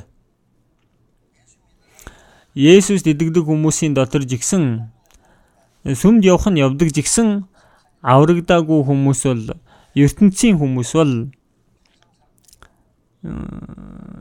ертөнцийн хүмүүс тийм ээ өөрсдөө адилхан учраас тэр хүмүүс бол нэг асуудалгүй амьдэрдэг. Харин баддаа дахин дөрөөд өөрчлөгдөөд амьдарч байгаа бурхны үгийг зөв зөвхөстэй тунгаглах юм бол өө чи тэгэж итгэж болохгүй тийм ээ дахин дөрөх хэрэгтэй өөрчлөгдөх хэрэгтэй гэх юм бол чи яасан сайн итгэдэг? Өөрөө сайн итгэх нь үздэй гэл ингээл урдаас тэгдэг чи ганцаараа тийм сайн итгэлтэй юм уу? Яахлаараа бусдын итгэлийг чи үл тоодгийн ингээл бүр эсрэгээр үзий яддаг үздэй. Юдэчүүд Есүсийг хичнээн үзий ядсан билээ. Юдэчүүд. Бид бол Авраамийн хүүхдүүд гэсэн. Есүс үгүй штэ үгүй үгүй. Та нар бол та нарын эцэг чинь бузарсан шүү дээ Та нар Авраамийн үр хөвгтүүд байсан юм бол Авраамийн итгэлж та нарт байж Авраам шиг дуулууртай байх ёстой атал Авраам та нар шиг үлдээг шүү. Та нарын үлдийг харахад Авраамийн үр өдөн биш ээ гэсэн. Та нар бол эцэг диаволоосаа гаралтай. Йохан 8:44 дугаар ишлэл дээрээс харавал Бурхан өөрийгөө аав гэж тийм ээ Авраамийн хөвгүүд гэдэг хүмүүс тандан эцэг чинь диавол гэж хэлсэн. Энэ бөө юм болсон шүү дээ. Есүсийг барьж аваад алах гал ингээл За би бол сүүлийн үед телевизээр заримдаа Христ итгэлийн одоо нэвтрүүлгүүдийг үзэхээр аа пасторууд яасан ч гоё ярьдгийн тэгээ яс уртхооны хувьд бол баг гоё ярьдаг. Гэтэл доторх үр нь байхгүй. Яг жинхэнэ нь байхгүй. Дахин төрөх хэрэгтэй гэх үг байхгүй, аврагдах хэрэгтэй гэсэн үгч байхгүй. Зүгээр л бөөрийнхи юм ярьж байгаад л хичээнгүйлэн амьдраад л байвал болох юм шиг тэр хүмүүст одоо тэгж итгэж болохгүй хизээ дахин дөрсөн юм бай дахин дөрөх хэрэгтэй дахин дөрөхгүй бол бурхны анчлыг үзэж чадахгүй гэсэн гээл уул нь тэрийг ингээд хүлээгээд авах хэвээр автал хүлээж авдаг хүмүүс байгаа бол дийлэн хүмүүс нь энийг эсэргүүлээд үзий яддаг. Хэвээр бардам өөрийгөө аврагдчихлаа гээл бусдын итгэлийг үл тоомсорлоо эднэр гээл тийм ээ? Юдэчүүд тийм ээ Есүсийг үг тунхаглонгод үзий яддаг байсан биз дээ. Элч нарыг одоо сайн мэдээг тараах үед Яаковыг алаагаал алаад л тийм ээ хичнээн үзий ядсан мөлий элч нарыг. Одоо ч гэсэн энэ байдал ялгаагүй. Би таны үгийг тэдэнд өгсөн. Тийм учраас ертөнцийн үзэн яцаа. Яагаад? Би ертөнцийнх бус луга адил тэд бас ертөнцийнх бус тул гэж байгаа ч тийм. Яагаад үзий яддаг вэ? Есүс бол ертөнцийнх биш байна. Бурхных байхгүй? Үнэн дээр Бурхан хүний биеийг өмсөд ирсэн нэгэн шүү дээ явуулна. Би ертөнцийнх биш луга адил тэд бас ертөнцийнх бус тул тэднийг үзий ядсан гэж. Тэгэлэр энэ ертөнцийнх биш учраас энэ ертөнц үзий яддаг гэсэн.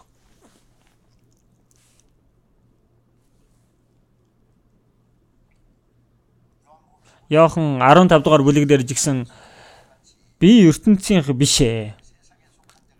Та нар ч гэсэн ертөнцийнх биш юм. Харин би та нарыг ертөнцөөс сонгосон юм. Тиймээс ертөнц та нарыг үзий яддаг гэсэн.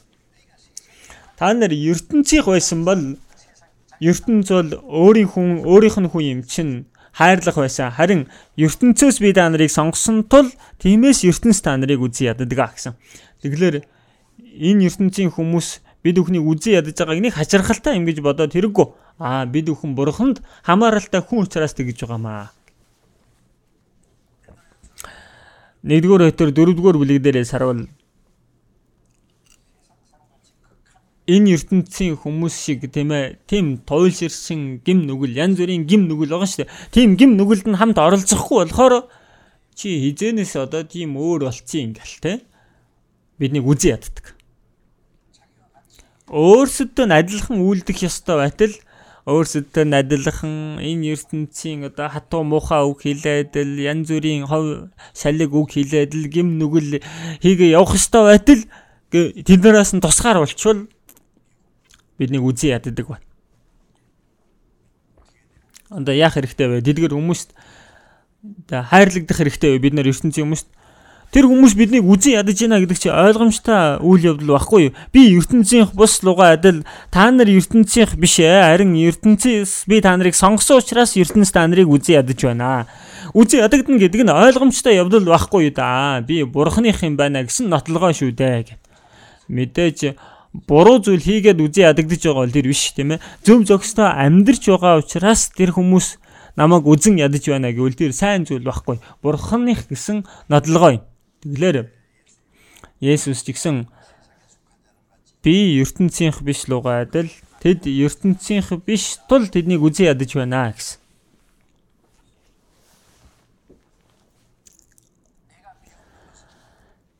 Би тэднийг ертөнцөөс аваач гэж байхгүй. Харин муу муухагаас хамгаалахыг гуйж байна гэж юм. Есүсийн гуйж байгаа нь энэ ертөнц үзэн ядал энэ ертөнц хавчаад л зовлонтой байгаа учраас тэднийг хурдан аваад яваад өгөөч гэж гуйгаагүй гэж байна. ертөнцөөс аваач гэж гуйхгүй. Харин энэ ертөнцийн муу муухад автахгүй байхаар хамгаалагдахын төлөө гуйж байна гэсэн. Тэгэхээр За бид бүхэн бол энэ хорон муу гим нүгэл дүүрчгсэн ертөнцид амьдарч байгаа ч гэсэн энэ ертөнцөөс тусгаарлагдсан хүмүүс байхгүй. Ноо бол усаар энэ ертөнцийг шүүх үед усан дээгүр хөвөө явж байсан. Гэхдээ энэ ус завин дотор орох юм бол энэ зав живэн шүү дээ. Бид бүхэн гим нүгэлтэй ертөнцид амьдарч байгаа ч гэсэн тэр хөөгч авдар шиг энэ ертөнцөөс тусгаар амьдрах хэрэгтэй байхгүй. Далаа дотор загас амьдардаг үстэй Тэгээ загасны гидсэн дотор тийм ээ хэдий давстай ус ч гэсэн загасны гидс давстай биш шүү дээ. Тийм ээ. Загасны гидсэн дотор тийм ээ давстай ус ороод шорог болчих юм бол энэ загас үхэн шүү дээ. Энэ ертөнцид амьдарч байгаа ч гэсэн энэ ертөнц бидний дотор орж ирж болохгүй. Энэ ертөнцөөс тусгаарлагдах хэрэгтэй. Тийм учраас энэ ертөнцөөс тэднийг аваач гэж би гоохгүй. Бид бүхэн аврагсны дараа хурдан эзний өмнө очичул сайхан да. За тийм бодолч төрдөг. Тийм биш ээ. Энэ ертөнцид амьдрч байхдаа бурхны хүүхэд болоод илүү зөкстой амьдрахыг эзэн хүсдэг байна. Энэ ертөнцөөс тусгаарлагдаад амьдрахыг хүсдэг байна гим нүгэлд автахгүй хамгаалагдахаас гэж хамгаалагдахын төлөө гуйж байна гэсэн шүү дээ. Тийм учраас Матай номон дээрээс харуул Есүс эзэн Матай 6-гийн 6 дугаар бүлэг дээрээс харуул биднийг уруу датлагад бүү автуулаач ёрийн муугаас юу гэж хэлдэг вүлээ? Гэтлгээч гэдэг үстэй. Э, уруу датлагад бүү автуулаач гэсэн. За аврагдах нь аврагдчихсан сорилтонд уруу дадлахад бүү автуулаач гэж байна. Тэгэлэр бузар сүнс бидний авралыг булааж чадахгүй гэсэн итгэлээс бүдрүүлэхийг хүсдэг. Бузар сүнс Есүсийг 3 ч удаа сорьсон биз дээ. Есүс 3 удаа бичигдсэн гэдгээр хөөн зайлуулсан. За энэ бузар сүнс биднийг сорьдог шүү дээ. Биднийг унгах гэж. Чи бурхны хүү ээжиж яахлаараа ингэж өлсөж байгаа. Чи бурхны хүү ээжиж яахлаараа юм ядуу байгаа. Бурхны хүү ээжиж яагаад юм хэцүү зовлонтой байгаа юм?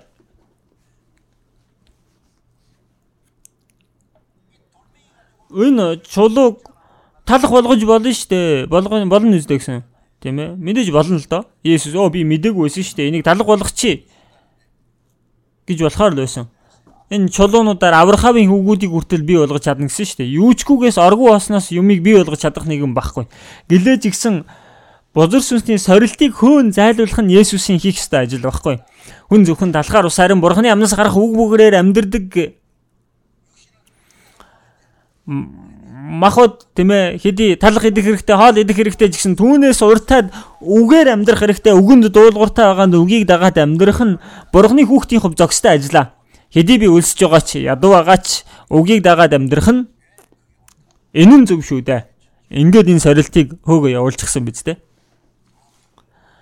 Өндөр газар аваач тавьчихад тэнгэр газар сүр хүчийг харуулчихад бузар сүнс гайхалтай байгааз яг нэг дор бүх зүйлийг харуулсан бай.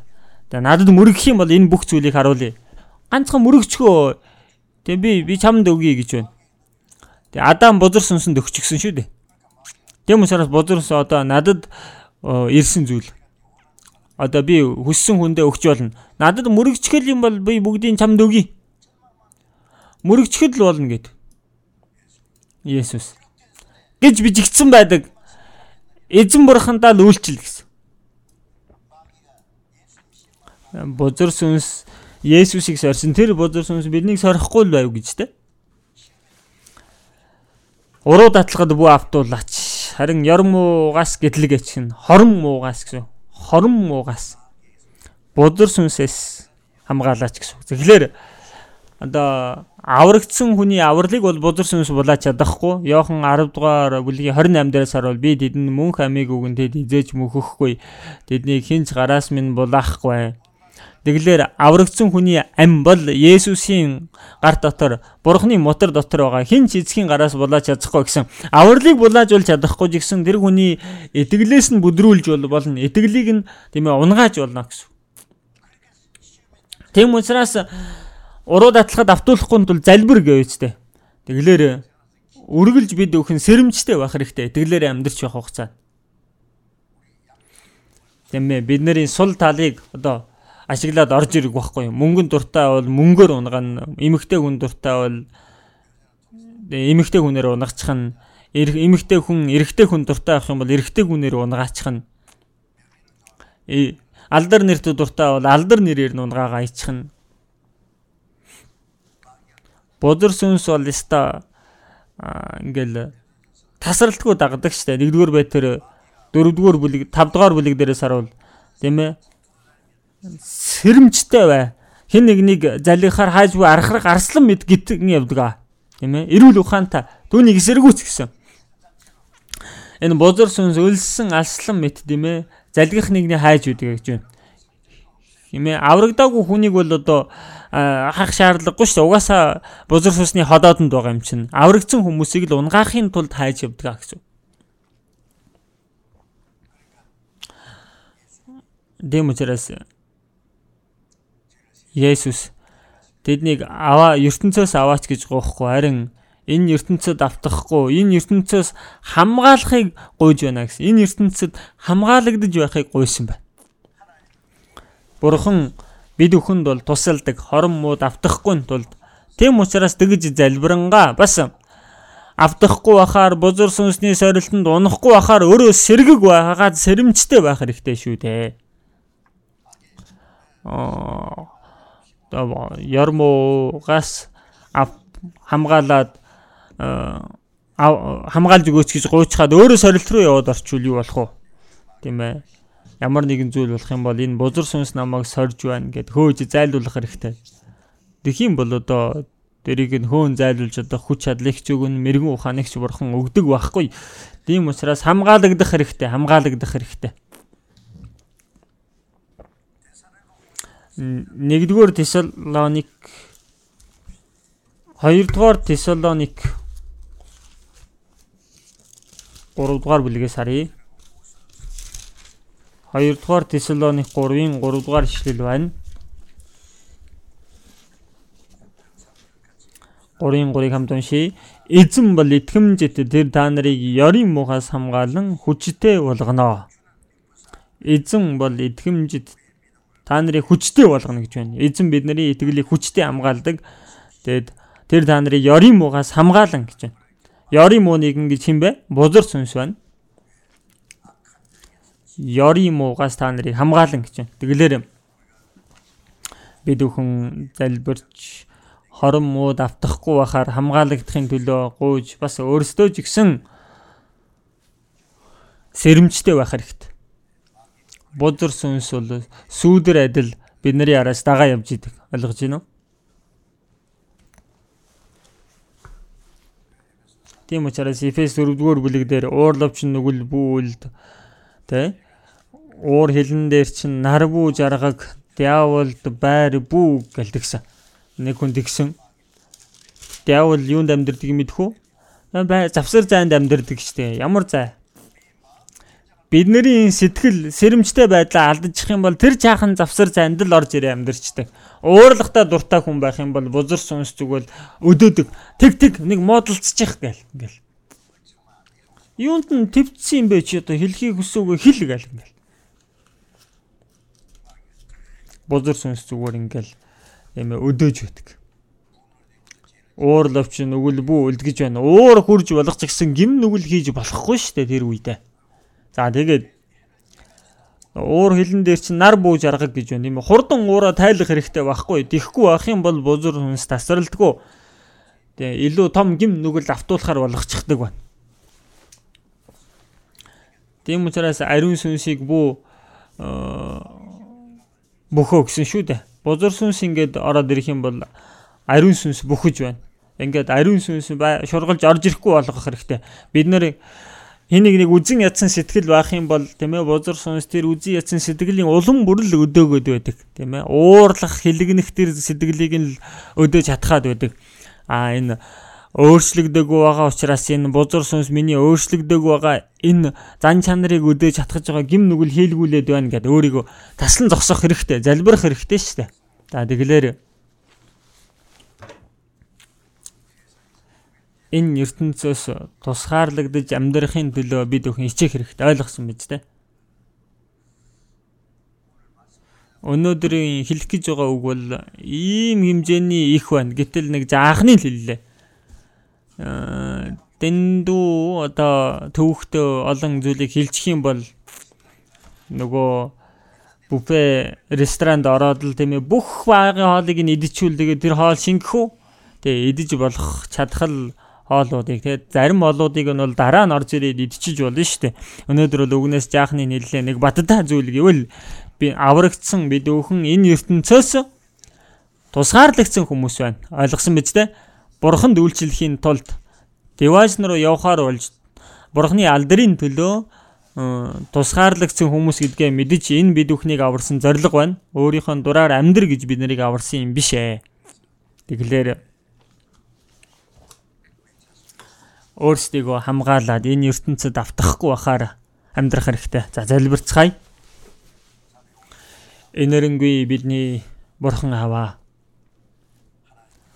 Бурхан танаас холдон гим нүгэлд амьдарч байсан биднийг махуудынхон хүслийг дагаад амьдарч байсан биднийг та урч энэ ертөнцөөс ариунаар тусгаарлан өгч мөнхийн ам найдвар дотор амьдруулж байгаа нэгүсэлд тань талархаж байна бид өхөн үлдсэн амьдралдаа бурхны хүүхэд болоод зөкстэй амьдрахаар мөн бид өхөн бурхны хүүхэд гэсэн тэр нодлогоогоо амьдралаараа баталж харуулж чадхаар эзэн минь та өдөрдаарай. Бид өхөн одоо хүртэл сул дорой учраас энэ ертөнцийн хоосон зүйлийг дагаж амьдарч өөрсдийнхөө махуудын хүслийг дагах үе олон байх юм. Бурхан минь ээ бид өхөн хорон муу сорилтод автахгүй байхаар биднийг хамгаалж үгээрээ эзэн та өдөр бүр бид өхнийг бүрэн дүрэн цэвэр болгож бид өхөн бурхан танд үйлчлэн танд алдрыг өргөж амьдрахаар биднийг өдөр дараа бидний эзэн Есүсийн нэрээр залбирлаа. Амен.